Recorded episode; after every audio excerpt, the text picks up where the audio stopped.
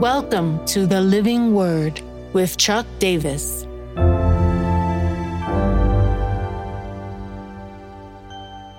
Matthew 1 18 to 24. Joseph, adopting earthly father. Now, the birth of Jesus Christ took place in this way.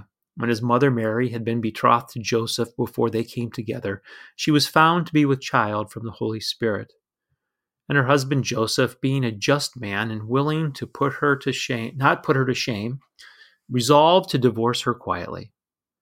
But as he considered these things, behold, an angel of the Lord appeared to him in a dream, saying, Joseph, son of David, do not fear to take Mary as your wife, for that which is conceived in her is from the Holy Spirit.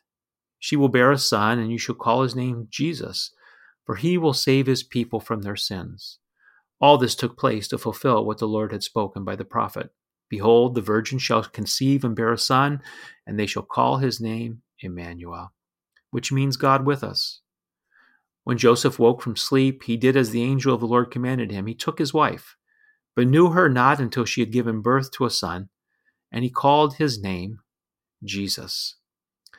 We get this picture of Jesus' adoptive earthly father. We know ultimately he comes from the heavenly father. I guess we could say that of all of us, but Jesus was unique in his sonship, having been brought into this earth without an earthly father in conception, but by the hovering of the Holy Spirit over Mary.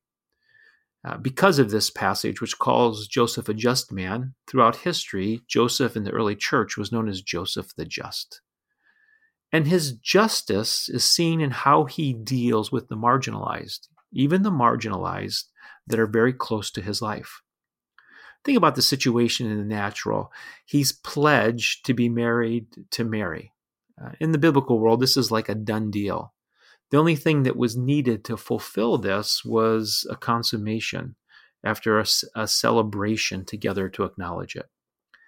And his uh, fiance is with child by the Holy Spirit. Um, it's interesting.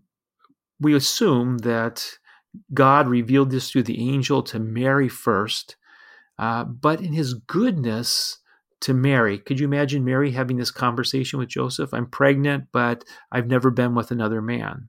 Uh, it's unbelievable, uh, even from our perspective. And so God, in His graciousness, gives Joseph an early uh, message.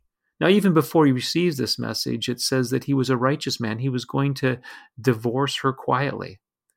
It, would have been seen as normal in his cultural day to humiliate her uh, report this to community. And if he wanted to even be bold, he could have uh, determined that she would be executed, stoned for her sin.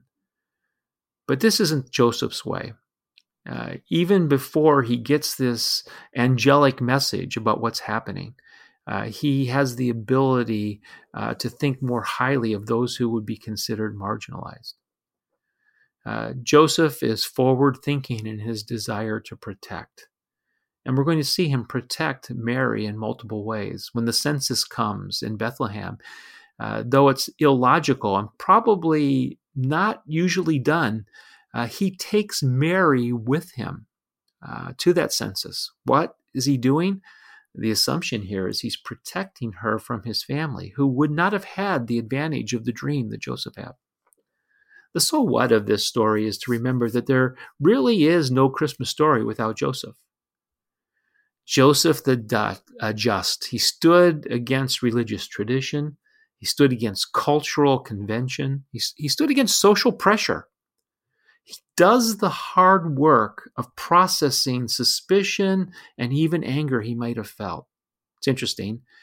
Joseph is never recorded as speaking in the Gospels but his most profound speech is to simply to do the will of God. Uh, the now what of this passage is a question that I ask to myself. Am I willing to go unnoticed to make Jesus accessible to this world?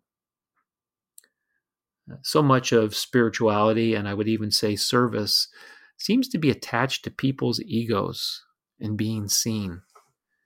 Uh, I don't want to be in that space. Uh, I want to decrease so that uh, Jesus would increase uh, in my life. Uh, the now what in this is to be abandoned to Him and allow Him to be the one uh, who shines brightly in this season. And so, Lord, today I'd ask that you'd make us all like Joseph's, uh, thoughtful, protecting of the people that are marginalized around us, people that might not be understood by others in our situation. Do this by the power of your Holy Spirit in us, we pray. In Jesus' name, amen.